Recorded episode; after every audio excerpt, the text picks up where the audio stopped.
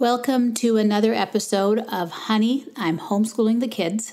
My name is Robin Robertson, and I am the podcast creator and host. And I am always grateful that you took time out of your day to listen to this episode or to listen to any episode, whether you are sitting down with a cup of tea, a glass of wine, a cup of coffee, a cupcake, vegetables, whatever it is, in the bath, cleaning, doing dishes, driving however it looks or works for you, I'm just happy that you took that time. I truly appreciate it. So, today I want to give a shout out to another wonderful patron. Today's shout out is going to Brittany Achiavati. Brittany, thank you so much for being such a wonderful support of the show, of the podcast an engaged listener. Brittany and I have had some wonderful conversations through Instagram and now through Clubhouse, and I just really appreciate all the support that you give, Brittany. A huge shout out to you. And if you are interested in becoming a patron, you can just go to patreon.com slash honey I'm homeschooling the kids to find out more information and to sign up or you can just go to the show notes. And at the bottom of the show notes, I always include a link to my Patreon page. And you can just click that link and head straight there. If you are a patron, you receive early access to episodes, as well as uploads to any workshops or webinars. We have been hosting a monthly unschooling Q&A through Zoom. It's a live Q&A and it is recorded and that recording is then uploaded onto Honey I'm Homeschooling the Kids Patreon page for patrons to view at their leisure. I also include other downloads as well. Uh, one, for example, is Home Educating with Purpose, which is great if you're just starting out and you really want to get centered on what you want and how to lay out your family's learning needs and life. Or if you've already been home educating or unschooling for a while and just want to get refocused on what your values and beliefs around learning and living are. The other thing that you probably just heard me mention when I was thanking Brittany for being a wonderful patron is Clubhouse. So if you're on Clubhouse, come and find me. You can find me through my name, Robin Robertson. I host weekly rooms on homeschooling, unschooling, self directed education.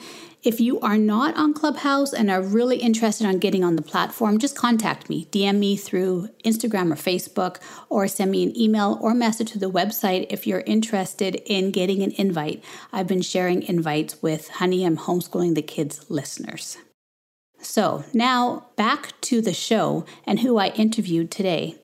Today, my special guest is Heather McTaggart. And Heather, I really described as a disruptor. And I think this fits with the next couple episodes that I'll be featuring because they all seem to center around the theme of disruption, whether it's disruption in education or disruption in systems that I think we've all just really become so used to, we've actually kind of stopped questioning them. Heather McTaggart is a social entrepreneur, educator, author, innovator, and consensus builder. She began her career in the private sector, where she held senior marketing and management positions, but it was also through her leadership that she left the private sector and formed Classroom Connections, which was a grassroots resource for schools that became a social enterprise dedicated to educational transformation. Classroom Connections is now a respected source of leading edge, government sponsored training curricula in use across Canada and around the world. And along the way, Heather and her team also designed practical, life changing programs to engage at risk Indigenous youth. So, through Classroom Connections and then the revolutionary Change It Up platform, Heather, and serving as the Canadian Deputy of the 21st Century Learning Initiative, Heather consistently inspires groups to enthusiastically support innovative change in education. Most recently, her most exciting venture is Unschooling School, which, with the support of an international cast of diverse and free thinking academics, promotes a quiet revolution which will permanently alter the systemic rigidity of schooling. Unschooling School unleashes the freedom to learn in a thoughtfully considered but bold encounter with stale and traditional teaching methods.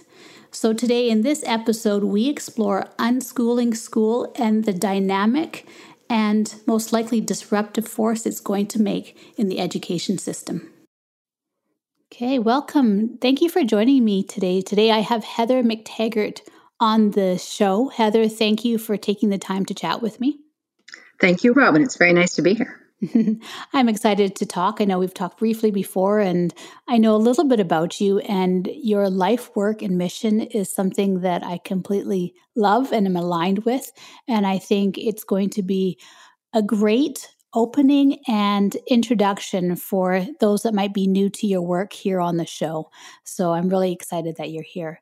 So maybe we can start with you telling a bit more about yourself. I know you're a strong advocate for self directed learning, but has this always been the case? Mm, if I'd known the term, it probably would have been the case since I was seven years old. Um, when I entered uh, public school and kindergarten, they said, Oh, this child is brilliant. I told my mother I should skip to grade two. But once I entered, uh, did grade one, that was not terrible. But then grade two was a disaster. And they realized, Nope, she is stupid. She won't read. She doesn't know numbers, letters. This child is a big problem. And I guess because um, partly just the way I came into the world, but also because I had a very loving, supportive family um, I thought, you know what? I'm fine. There's something wrong with the rest of this. Hmm. Even at seven, you felt that? Yeah, yeah, wow. I did. And it, it, was actually. I have to say, that is amazing. That is so wonderful. Okay, continue. Well, you know, and I think the part of the problem is, is that not everybody's like that. Because mostly when, when people say there's something wrong, there's something wrong, you know, people take it very personally and it becomes yes damaging Defining, to them. Yes. Yeah, and I I don't know, I somehow came in with an extraordinary sense of no, I'm okay. and um, now there were a lot of struggles, and I was teased and bullied and all kinds of things. Um, didn't uh, you know never really did well in in K to 12. Somehow scraped my way into university. Loved my psychology classes. Decided to major in psychology and got straight A's. Hmm. What do you think the difference was in that? Struggling for so many years in K to 12 and then getting into post secondary and excelling? Uh, choice, choice mm. and interest. I got to choose the subjects, the, the, courses that I was most interested in. I, I chose to go into psychology. I originally started was going to start in business, and um, you know I could take the classes that I wanted, and it was something that I I was very interested in. And even when you know to get a psych degree, you have to do stats and I was mortally afraid of failing stats. So, I, but I was so driven to do well in it that you know I showed up every for every class early. I stayed late. I did all the work, and then the profi- professor hired me as a research assistant. and you know the, the the brain will learn when you have a need for it to do so and a, and a drive and whether that drive is innate interest or uh, you know i've got to figure this out for a very good reason then it'll cooperate with you Right. Yeah, it absolutely will. So, going back a little bit, I just have a question and to maybe get a bit of clarification on those years that you, you know, because it sounds like such a big difference when early on they told your mom, you know, she's brilliant, she should actually skip to grade two. And then it seems like it's a, in a total about turn as to what they were saying. And they said, you know, you can't do this. She's, she's not, she's not meeting these expectations and you you said you struggled all the way through to grade 12 how did your family approach that for you? Did they just say you know just keep on going and we just still support you. You'll be done soon. Just bear with it. Uh, were there other options that you could look at? Like how how was that for you through that entire journey of 12 years? Um you know my mom um the reason they thought I was, you know, smart or bright in, in kindergarten is because I was, of course. I mean, I was bright, articulate, outgoing, you know, engaged, curious, you know, all the things that a, a little kid should be. It's just that my my brain did not compute um, words and numbers and letters, and you know, I'm I'm, I'm dyslexic. Although they didn't seem to diagnose it in those days uh, uh, then, and um, you know so it, it, was obvious in a lot of ways that you know she's not there's not severe problems but but the way the system handled it was like you know this is a really big deal. And if we don't figure this out you know at one point somebody told my mother that i, I might be institutionalized. Really? Um, yeah which i didn't find out until there was a short television show done about what about classroom connections and and my mother was interviewed and she told them that on national television. and I said, Oh, thanks, mom. Didn't know. Uh, yeah, so I guess it was pretty serious. Um, and I have a, a, weird ability to not remember bad things very well. So, you know, I, I, I remember distinctly despising school, you know, and liking the very odd thing in it and the very odd teacher. I did have, um, a, you know, what would now be called a resource teacher who was assigned to me when I was young, and we were living in Vancouver at the time, and um, and her name was Heather, and she said to me, well, "I have a secret. My name's Heather too, and you can call me Heather when nobody's around." and that that meant a lot. And as we know now, of course it did, because learning and relationships are so important. Yes, absolutely yeah. tied. Yes. Yeah. And so I felt very special and and I felt really loved by her. And so, you know, eventually she helped me along the path and I, you know, did learn to read somewhere around grade five or six. Um, but, you know, in that bond stage, and I, and I actually visited her as, as an adult.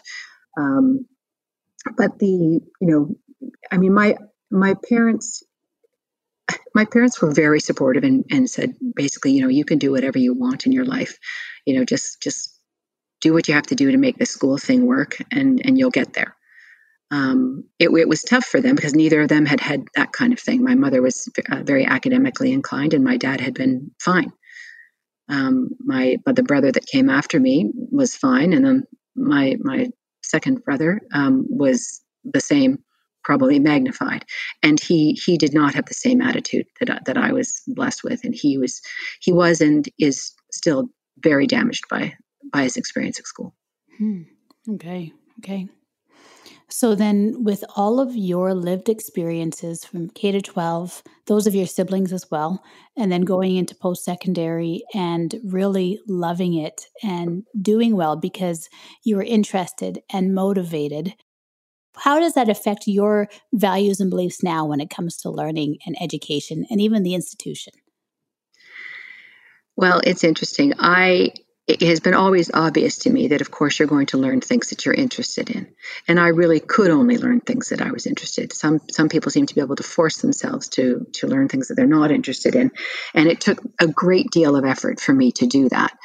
And uh, you know now of course we know looking at brains learning that brains learn when they're interested when they're engaged when there is value in them learning something and and this made perfect sense to me. So when i when i started seeing my my children especially my second daughter having some of the same challenges that i'd had at school i thought okay we've got to do something about this. The school looks almost the same as when i went.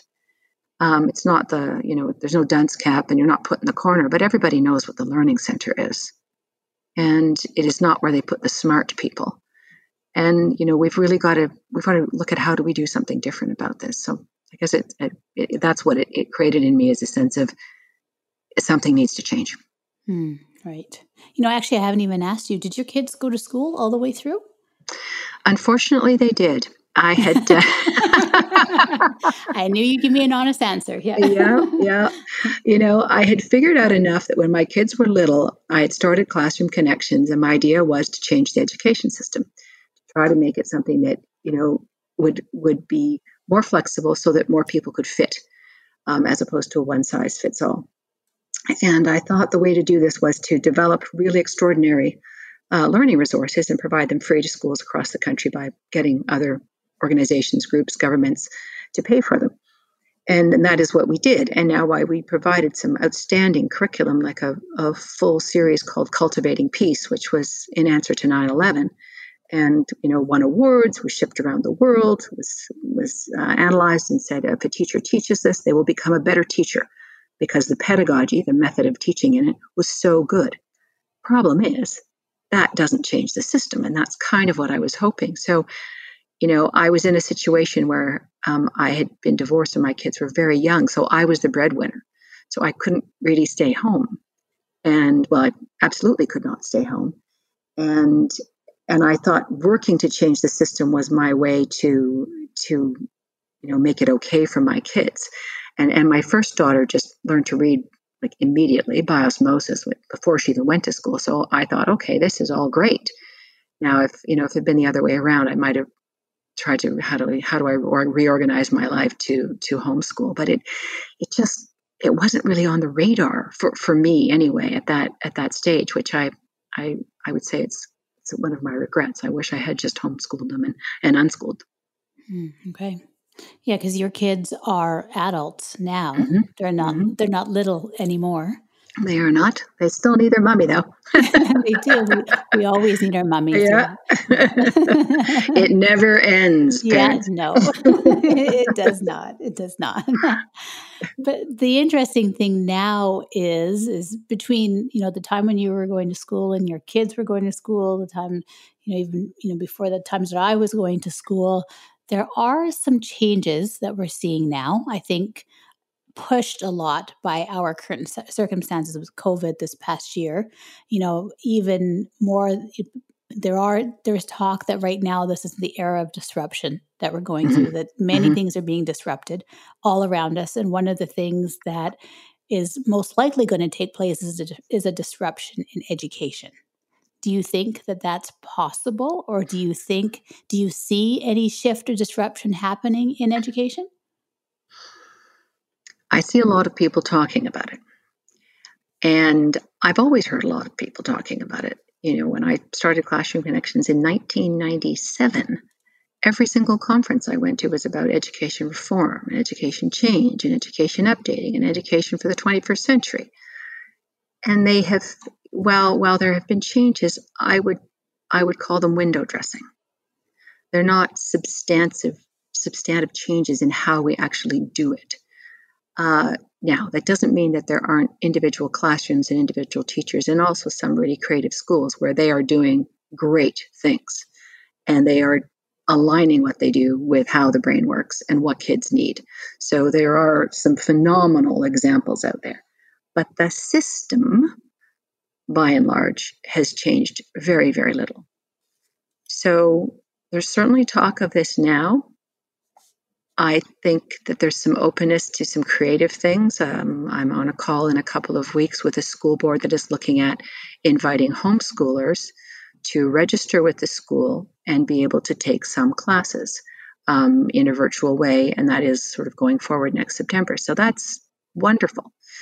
Um, so you know, there's things, or, and kids having the access to online or in person and that kind of thing. Some changes, but but those are not real structural changes. You know, those are not putting kids in charge of the learning and creating a great environment in which they can do that.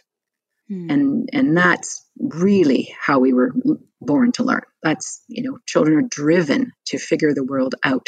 All they need is love and support and an enriched environment within which to do that. Right, right. Yeah, children, having children in charge of their learning. That's pretty uh, that's a scary statement for some people. Yeah, very scary for some people. So, to go back to your question, though, I think that the way that COVID could provide a huge opportunity for change is if us parents get together and get organized and say, yeah, we want to go back to something different. But when we mean different, we mean really different. We mean kids having choice.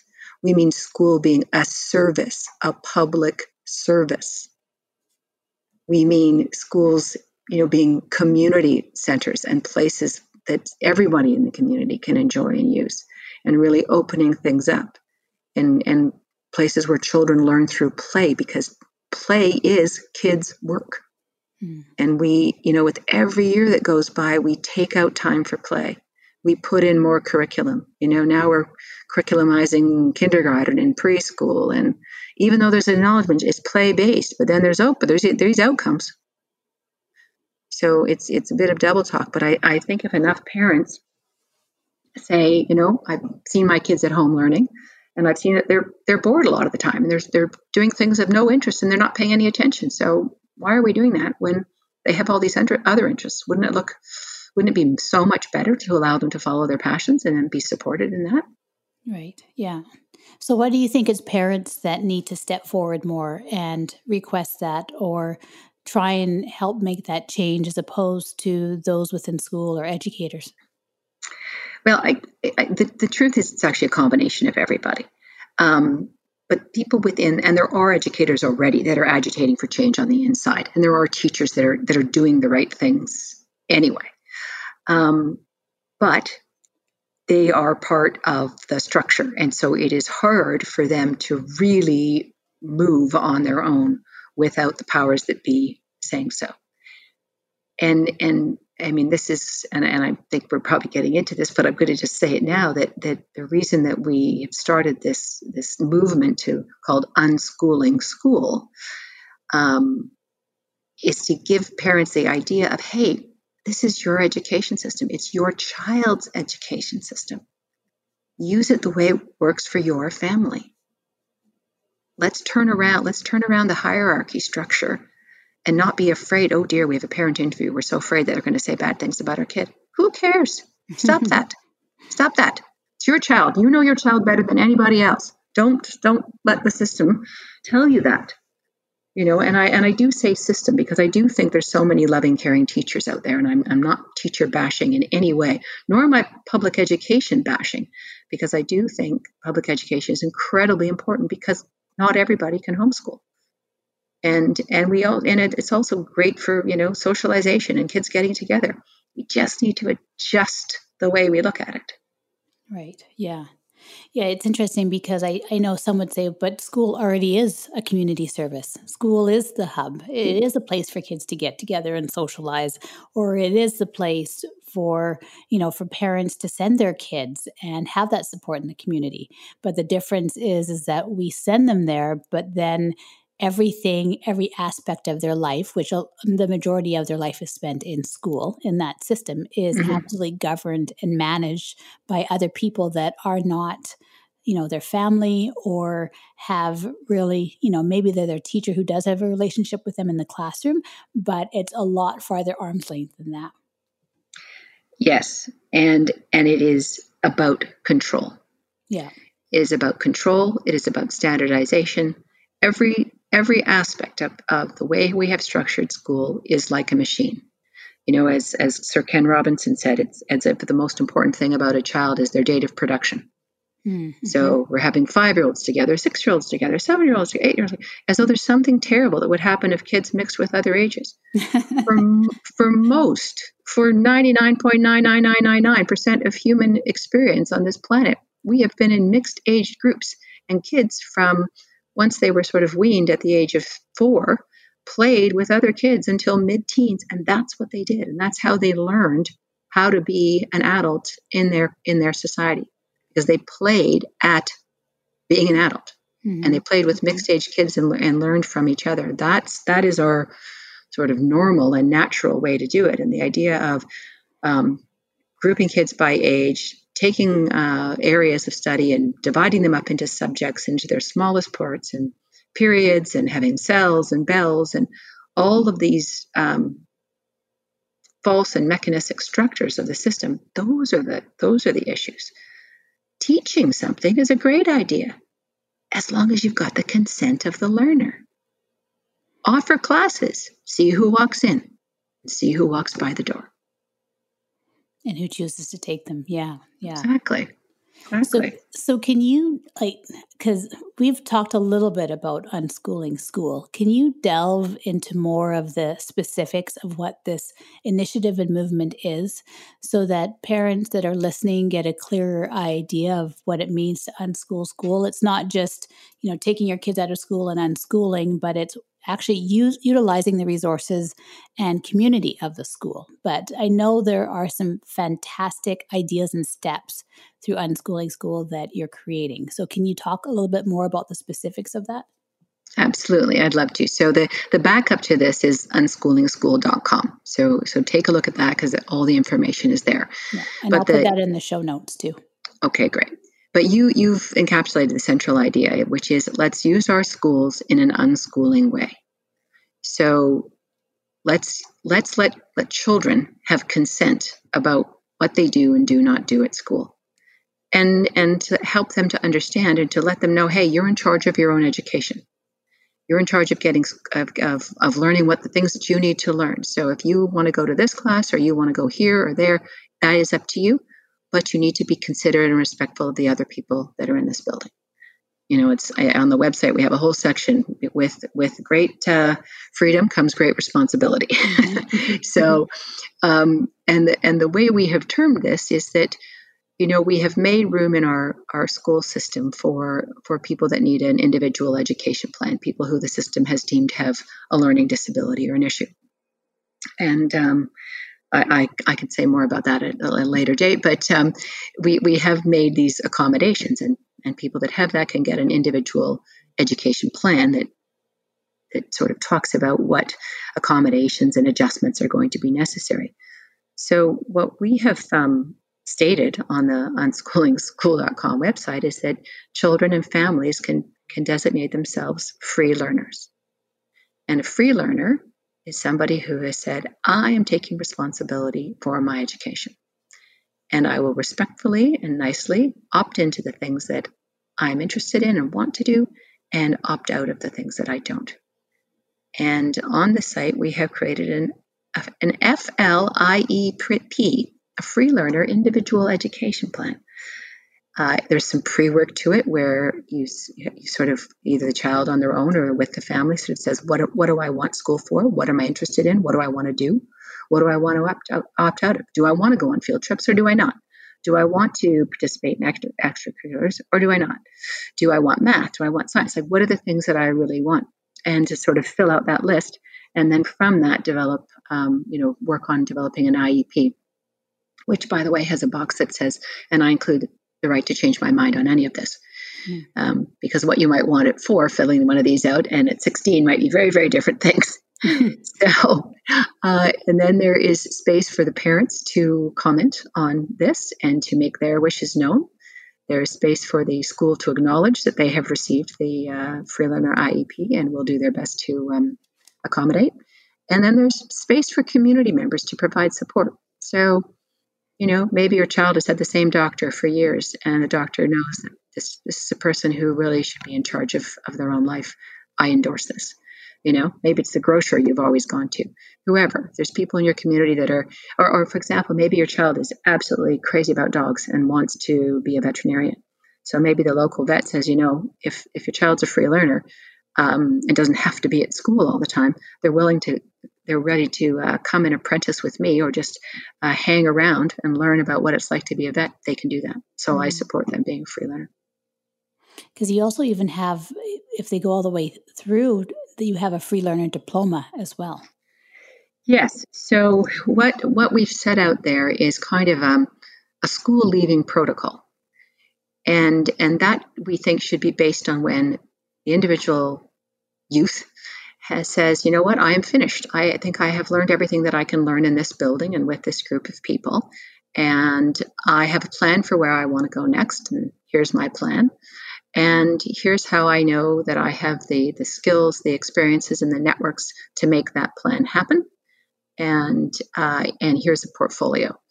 So it is sort of a collection of, of proof that, and it may include classes. You know, some people may decide, okay, I want to go to university. Probably the easiest way is I just get all my grade, I get sixth grade 12 credits and I do it, and I'm going to go right away.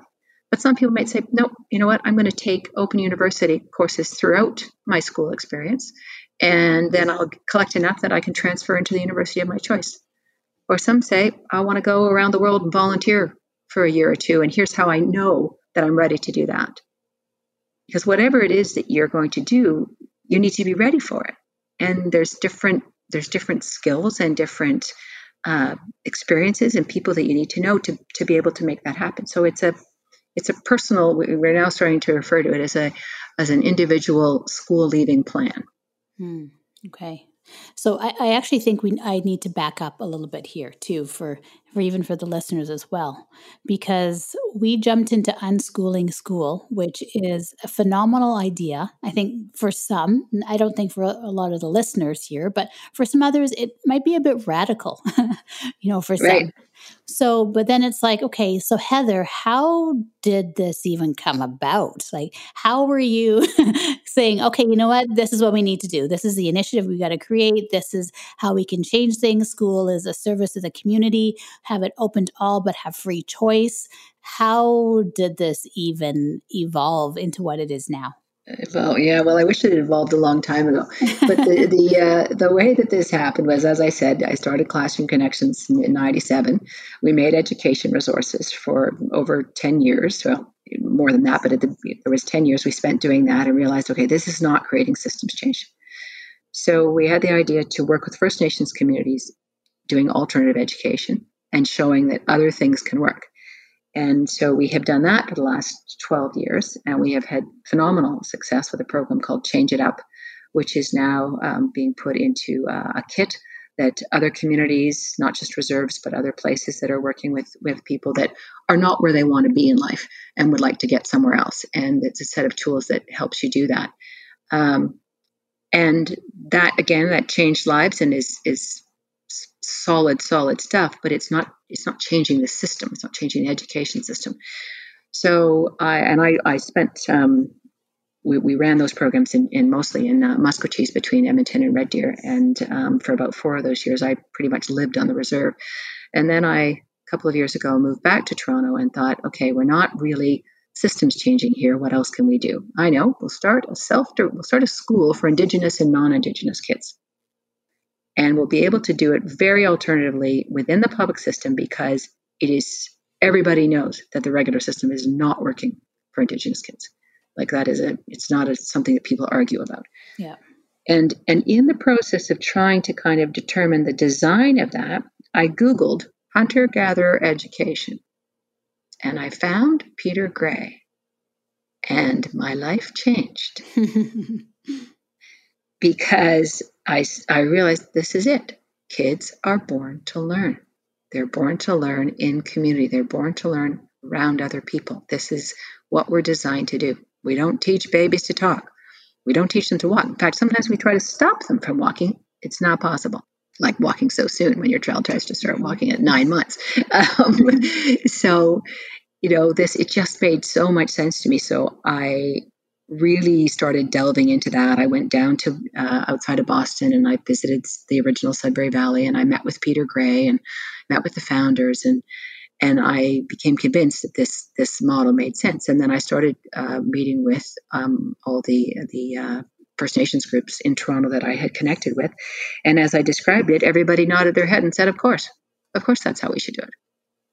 And so we were just getting close to where we'd found a place where we could put this school on the um, edge of the city that would still have access to nature, and then COVID hit. And so I thought, well, there is no way to agitate for change in the system right now and to try to fundraise, you know, to get it going at the beginning and, and all of that kind of thing. And I just sort of thought, okay, well, we'll see what happens. And I got a call from a parent who um, was a mathematician at the University of Hawaii being transferred to U of T. And she said, I want to send my kids to your school. And I said, mm, it's not going to be ready uh, by the time you get here, which was last summer. And she said, Well, my kids have never been to school and I don't want to send them just anywhere. They were six and nine. She'd never sent them to school. She's a mathematician. So that's interesting. um, of course, they read and write and do everything. Yeah. She decided the relationship with the children was more important than them going to school because they, they basically refused, the eldest one refused to go to school. So she just said, Okay, fine, stay home.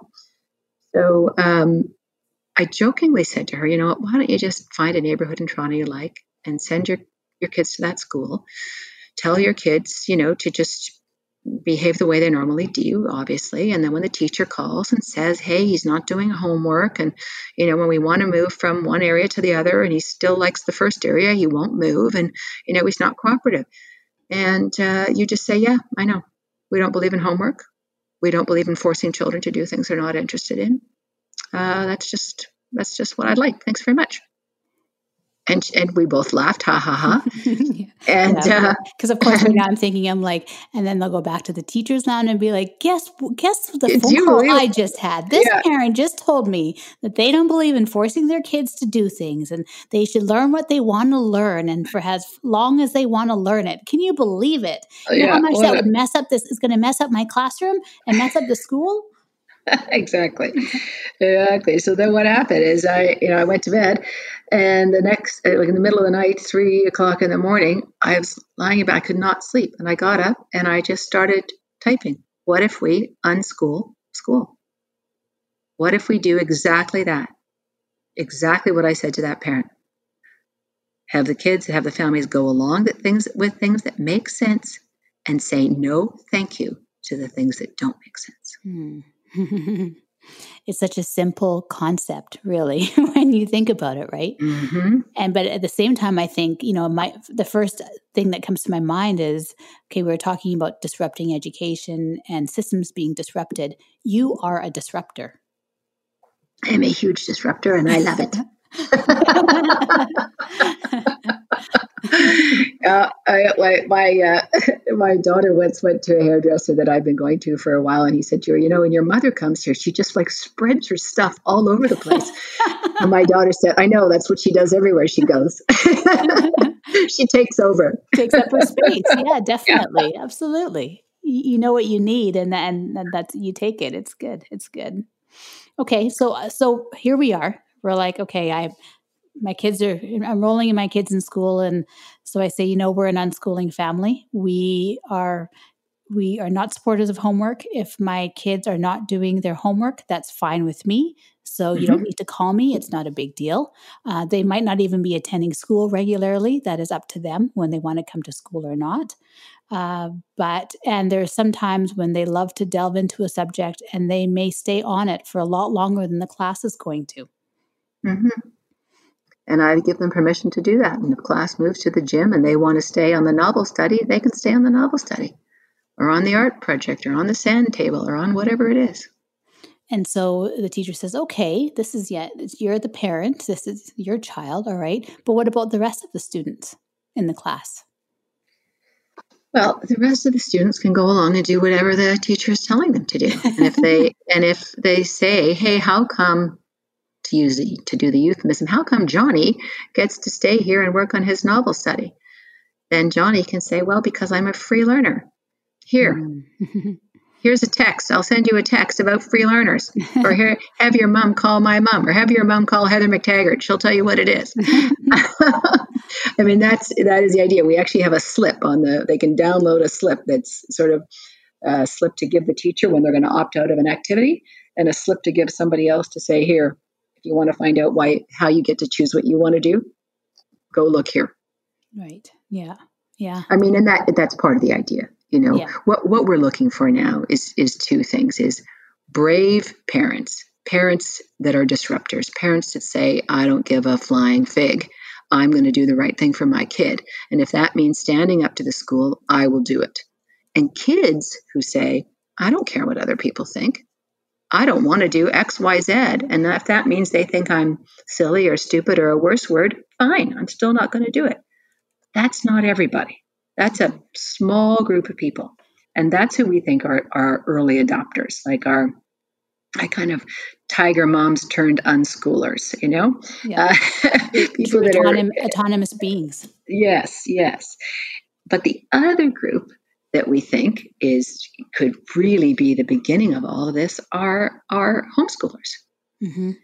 because homeschoolers have just as much right to use the school's facilities as everybody else. I mean, it, this whole thing that's been created of how it's separate and what we do is, you know, it, it's a bit questionable because there's, you know, there's an amount of money in Alberta. It's around ten thousand dollars that's allotted per child you know, to the school system to to provide that education. And and if uh, the child is homeschooled, then you know it's 800 and 800, and um, the parent sees 800 dollars of what is thousand dollars for educating that child. But if you decide to be a free learner, you register your child in school, and the child takes part in the activities that they want and not in the activities that they don't want, does the rest of their time at home or volunteering or in the community or with a job or whatever it is that they are interested in, then then it's kind of a win-win. So the school division is getting money back, and uh, the parent is and the family is and the child is getting all kinds of resources that the schools have. Mm-hmm. So we think that you know, where we can find the places that they can look at it and just say, hmm, yeah, we've got a de- declining enrollment. It would be good if we let homeschoolers back in and gave them a whole lot of freedom. Yeah. And then those homeschoolers, they're used to not caring what the school system thinks. Yeah, that's right. Which is terrific. so they'll say, yeah, no, we don't need a report card. In fact, you can do one if you want, but don't send it home. And you know, if you need to have some standards to go by, well, take the take the uh, the Alberta homeschooling standards. Go by them. You know, but we but just to, to push back on the things and and to do what makes what makes sense for the individual child. Mm-hmm. Right. Yeah. It's interesting too, because that last sentence that you said as well, what's right for the individual child. And I think that's what has gotten lost in the system is that it's no longer about the individual child, it's about the larger group. So you're doing what's right for the larger group, the larger school, larger division, larger community. And mm-hmm. so that individual child or those individual interests uh, are overlooked. They're not yep. primary anymore. Well, absolutely, and that and that certainly comes down to the you know the out of control diagnosis of learning disabilities that we've got. You know, every second child is ADHD or or uh, dyslexic or something, um, because not because we've got this giant, you know, explosion in learning disabilities, but because the system needs everybody to be doing the same thing at the same time. Mm-hmm. So it is decreed you must learn by the age of to read by the age of six. And if you don't, there's all these terrible things that happen. Yeah. Well, those terrible things happen because the school needs you to read, not because you need you to read. It's, it's you, you can't get along in the rest of it if you don't. You're going to be left behind. But if nobody cared that you didn't learn to read then, if they just left you alone, let you play and go about your day and do other things, you will eventually learn to read. And and there's a, a wonderful um, uh, writer, a woman who runs a self-directed school in uh, Johannesburg in, in South Africa called Yana Clemens, and she writes and has done quite a bit of research on this, and some of it is posted at an organization called Free F H R E E uh, .org, I think it is, and and even with work with you know severe dys- dyslexia, that it it works itself out, and and I would say that that's what happened in my case. I, I don't think that some system that anybody did with me is what suddenly got my my brain to figure it out. I think it just needed a different a time, right? You know, right. and I would say the same for my for my second daughter. It was it was time and and we you know this idea that we've all got the same clock is absurd. It is absurd. It, it really is absurd. And, and that's exactly what it's, you know, the standard everyone has to fit into, you know, you, you have to fit into the schedule, the outcomes uh, within the schedule, within the timing and what you're learning. So it's, yeah, it, it's, it goes against the, the whole way of learning, the practice of mm-hmm. learning and being an individual. Absolutely. So I I would like you to talk about as well, you know, seeing kids through this way. What would that? How does that reflect for our future? What would that mean for mm. kids who go through the quote unquote system their own way, um, who you know who I don't even know if I, they're not going through the system. They're I don't even know what to say, how to call that. They're, yeah, they're partaking in things that are interests of them that the yeah, system has to offer. Exactly. Right? And yeah. how what does that look like for them after that when they're out? And what does that look like for the rest of our society if more were doing that? Well, I think it looks like a whole generation upon generation of people who know who they are. Hmm, right. Who, yeah. Right? Who have their together. You know, people that have got it together. And know how to get things done, know how to make things happen, know what they want, know what they like, know how to communicate, and collaborate, solve problems. Which just happen to be all the skills that the business world is saying that schools are not providing right now. Yes. Yeah. Because they're too busy covering curriculum. They need creative they need creative ideas, critical thinkers, problem solvers, innovators, people who are able to shift and be flexible. And yep. yeah, it's not being supported in their first 17 years. No. And then we wonder, geez, these kids, they can't think of their way out of a paper box. Well, they haven't had to. They've been in a paper box right, that right. said, here's how, you know, jump. And your only answer is how high. Right. Yeah. Now I'm, you know, I'm I'm taking it to a bit to extremes because there's of course there are teachers that provide those opportunities but it's not the norm. And there are schools that are outside of the box, but it's not the norm. you know, and I have a, a niece who's still in in uh, high school, although she's now a free learner, so she's not in high school anymore. And I have an, another, her sister is in second year, third year university, and they both say, Auntie, if you think any of this is old news, you're wrong. Friend of my niece, the elder one, being told, you can't go into chemistry, you're not smart enough. Hmm. Right. Yeah.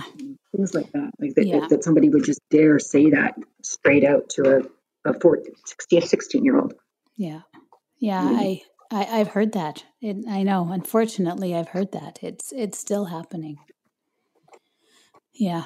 And I, and I hope it, yeah, uh, this, this would be a great change, a great mover of change. So then what do you see as any obstacles that you're facing that unschoolingschool.com or the, the entire, you know, the movement would be facing? I know you're giggling, but yeah. yeah I'm laughing because what obstacles? You mean uh, many, many, many obstacles. I think the biggest obstacle, honestly, is that most people haven't haven't yet woken up to the fact that learning is natural. Right. That it's normal. That if you're breathing, you're learning. And and they have been convinced that we we must have this thing called school with curriculum and classes and teachers and obedience in order for children to become educated. Even though every one of those people could tell you the story about their Uncle Bob or their Auntie Flamia, who, you know, didn't go to school and was brilliant and did all these things. But it, it's just so ingrained in our society now that we we can't we, have a hard time out seeing outside of it. So I think people, you know, that's the biggest obstacle, and getting the general population uh, educated about what self-directed education is. You know that Sudbury Valley School outside of Boston has been there for over 50 years. That the kids have gone on from them are, and are, you know, incredibly self-possessed. And I, I, one of the quotes I love best from one from a, a book that um, one of the uh, students who's grown up now wrote, and he said, "A Sudbury Valley education, which is a, a self-directed education, um, helps you live live an examined life." Hmm. And that that's further to your previous question. What would it look like if everybody lived an examined life? Yeah, yeah. Wouldn't that be? And I want to be on that planet. Yeah, I do too. I absolutely do. It would be a different world mm-hmm. than what we mm-hmm. have. Yeah, it yeah. absolutely would be. You so, know, how, so there are there are there are there what I think the, the estimations is, is like almost 500 self-directed Sudbury type agile learning centers, um, free learning centers. I mean, these things that they're they're all over the world, and there's over 500 of them. There's over 500 so, worldwide. Mm-hmm, mm-hmm, worldwide. Okay. So we, we don't have a ton in Canada. Um, you know, Windsor House in in uh, BC, BC, is probably the yeah. yeah. And is that still open? I thought that had recently I, closed. Yeah, yeah, I I think it has, and I'm not sure what's happening with COVID. Um, there's there's an elementary and a secondary Alpha school in Toronto, and they and they go a long way. Um, the fact that they're not together is is challenging because that's it's so important for kids to be in multiple ages. But at least you know the kids are really uh, self-directing their education, so that's wonderful, and it's in the public system. In the U.S., there are many many private um, versions. Mm-hmm. So uh, we and we just don't have. I don't. We don't have very many here. We have some centers for teens and after-school programs and things like that that are very self-directed. But um, you know, and that's one of the reasons we were going to start this. And I thought, you know what? One more example of this is not going to change everybody's mind. What we need is for individual people to start looking into okay, how does the brain work? How does learning occur? Ask that question, Google it, and you will find out. It's not by sitting in a class and being lectured at, unless you really like that lecture. That's the caveat. Interest and consent are paramount. Hmm. And, and we don't we we don't think of it enough. And so that's what we'd, we'd like to do is to is to help people to think about this and spread the word and say, you know, it, it doesn't have to be this way. And I think that the parents who either struggled struggled themselves or were bored to tears, you know, it's not just the kids that it's kids on all over the place that school doesn't work for. me. some kids are like, why are they talking about this again? I get it, I get it. You know, and then other kids are, I don't get this at all because I don't care mm-hmm. or I'm not ready. Yeah. Um, or, or, or this others get yeah, and are like, I want something more. I want to go deeper. Yeah. I want to, Yeah. to spend longer. Yeah. it serves a very narrow range and for those kids fine that, that the, the regular system can continue to operate like that but in each school we should have a center for self-directed education we should have a place where kids that are self-directing can meet when they're not in class and they should be able to dip in and dip out of the rest of the school environment Mm. so you know very much like a like a community a self-directed community center within each school Right. doesn't cost any more money That's doesn't right. cost any more money Yeah. could could eventually save money Right. Because- Absolutely. you know the the the ratio the student pupil ratio at, at the original Sudbury Valley School is 100 kids seven staff Right. and apparently they run at about half the cost of uh, public schools Yeah, I would. I can see that. Yeah, they would. They just have that much less human resources cost and overhead cost, and yeah. well and it's partly because kids take to- so much responsibility you know that the school is the, these schools are run democratically so there's 100 kids and seven staff everybody gets one vote the Mhm. four year olds get one vote the seven year olds the 12 year olds the 16 year olds the 40 year olds and the 55 year olds everybody gets one vote so there's a lot of ownership and involvement and so the, the, the problems and issues and the management of behavior is minuscule compared to a regular a regular school Right. And the school is that just more, much more taken care of because everyone has ownership. Mhm. So what what they go to, and what they what they're surrounded by, they want to keep. They want it to be well. They Yeah. want to keep Yeah. well. Yeah. So on um, on the unschoolingschool.com website, we have a section called uh, resources, and we have something under the first tab um, that we call the crash course, and it is a series of short videos that help explain self-directed education and why it's so powerful and what it is, and they're great because you can put them put one on and make dinner and have it in the background, and you'll still you'll still get the idea of it. So there's three parts to that and then there's some short articles as well but we've tr- really tried to make it accessible and it's amazing the number of videos that are available um, that, that show in living color what it looks like when you give kids agency in their own lives Right. Yeah. Th- yeah. th- That's right. There is a lot of information research out there now that uh, supports it. And I know on the resources tab, you have like supporting, you know, educators, parents, homeschoolers, FAQs. There's a ton of information available. So if if I'm a parent that's listening to this now and I'm like, you know what, this fits what we want to do, or we would like to try this. Where do we go first? So we go to unschoolingschool.com and start reading and learning and then what if we're like we're on board what's our next step Yeah. So as you said, the the first thing is to take the crash course and get yourself educated because you don't want to be going into something when you are not fully prepared. And then the next thing is to look under the free learner tab and read everything on there. And that has all the tools and the templates and the uh, free learner IEP and um, Q&A and all kinds of information there. Um, and then the other thing is to join the community. So we have a, an unschooling school Facebook group um, and you can post questions and articles and ideas. And we have an open Zoom call at uh, 10 a.m. every Tuesday. And Okay. the link to that is on the website and on the um, unschooling uh, uh, school Facebook group too. Okay. Oh that's fantastic. I didn't know you had that open zoom call. Okay. So i i will include unschoolingschool.com on the, in the show notes as well as your facebook page as well so that parents can uh, have easy access to click and go straight there too. Great, that is great. And and on our website too, we have um, who are we, and then we're here to help section where you know, where people can join up on one side or the other. They can join up to help if there's somebody that's got a lot of experience in this area and want to be part of the team. Um, but if they go to the we're here to help, then there's a brief bio or brief introduction to everybody that's involved with this, or the key sort of people, and their contact information, so they can they can click and get and send an email directly to to one of those people who they think you know is most um, resonates most with what they're after. Okay, so this is kind of looking at if, you know, if I'm a parent who does this and I feel like I need a bit of support, if something's come up, then I need someone to talk to or debrief with. That's Mhm. who we can re- reach out to and connect with. Yep, exactly. So for for anybody in Alberta right now, that would be Marcia. but she's on the website. You can go find her. Yeah. Is she in Alberta? She's in Alberta, yeah. So she's in Wetaskiwin. Oh, okay. I'll have to contact Marcia. Okay. Mm-hmm. Okay. Fantastic. So you okay? So especially for location, supporting location.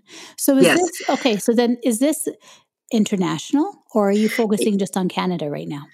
It is international. It's just kind of happened to be international. So we, you know, we have uh, Derry uh, from UK on there, and we have quite a few people from the US, and um, we have a guy who is Argentinian living in Finland, who is now hmm. part part of the team, and a woman in Mexico.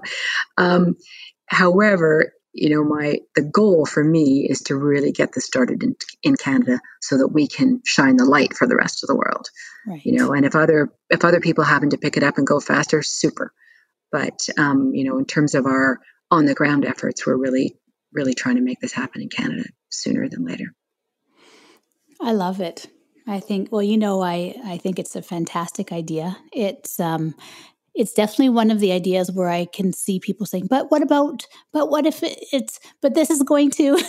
yeah, yeah, yeah, yeah. There's a lot of that, but we have answered all those questions on the website. Yes. So if yeah. they just go there, because we have a whole FAQ which is full of all those first what if questions, and there is a under the free learner tab. There's a big section on high school and the high school diploma, right. and you know, like the song says, high school, what is it good for? uh, so you can go and read that tab and see what we have to say about that. Oh, thank you, Heather. And I think the biggest thing is is those what about, what if. That's exact. It, it's disrupting. It is disrupting, and that's what is going to make it uncomfortable for some. And that's going to, you know, the but but you know because it is a disrupting. Uh, it's a disrupting movement, and and uh, I think it's it has to happen. Yeah, in disruptive times, we need disruptive solutions. Yes, exactly, exactly. So, is there anything you'd like to leave us with today? Any words of encouragement for parents, or, um, yeah, any a question that comes up for you most often that you feel you would like to address before we sign out? You know, I think it is trust kids, trust biology. Trust that you made these beautiful, perfect things and that you instilled in them the desire to learn and to figure life out. And if they don't always appear like that, it's because something within them, for example, if they're a teenager, has been shut down or turned off. But, but if they're allowed to steer their own ship for a while, that, that joy of learning, that excitement will reignite. So just trust that. Trust that that's how we got here as a species. We're the we're the preeminent learning species. We're not the preeminent teaching species. It's learning, the ability to learn that that has made us dominant in the world. Mm. Thank you. That is beautiful. And that's a wonderful reminder. Uh, I encourage everyone to go to unschoolingschool.com and learn more, read the FAQs, watch the videos, and reach out and ask any questions uh, if you do have them and want some further clarification. Thank you for joining me today, Heather. Thank you so much, Robin.